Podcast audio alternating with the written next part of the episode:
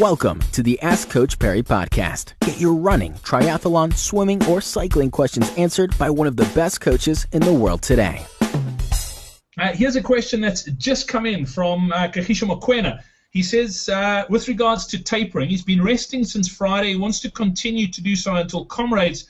Uh, don't you think it's advisable to maybe do five or ten Ks just one or two days in the week leading up to comrades uh, race day just to stretch the legs? I know you've touched on it briefly, what you should be doing the last week just to sort of ease ease the nerves, but uh, your, your sort of take is as little as possible. Yeah, so I wouldn't quite go 10 Ks. I'd take, uh, yeah, like, as I said just now, for me, 20 to 30 minutes is really enough. I mean, I, I think if you are a professional athlete or an elite athlete, then you may be doing, you know, early in the week, you'd probably still run maybe 8 to, to possibly 12 Ks, but maybe, maybe I wouldn't go that far even as an elite.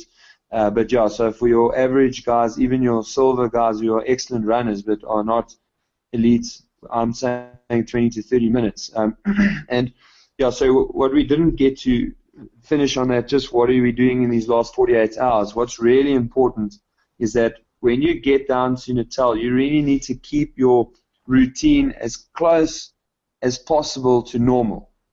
You don't want to stray um, from what you've been doing.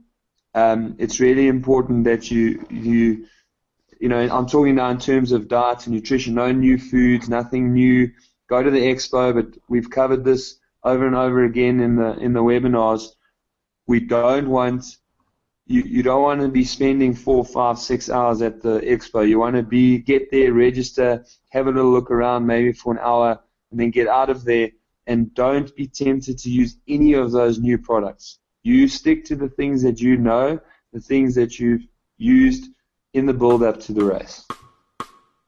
Thank you for listening to the Ask Coach Parry podcast. To get Lindsey to answer your question, go to AskCoachParry.com or email my question at AskCoachParry.com.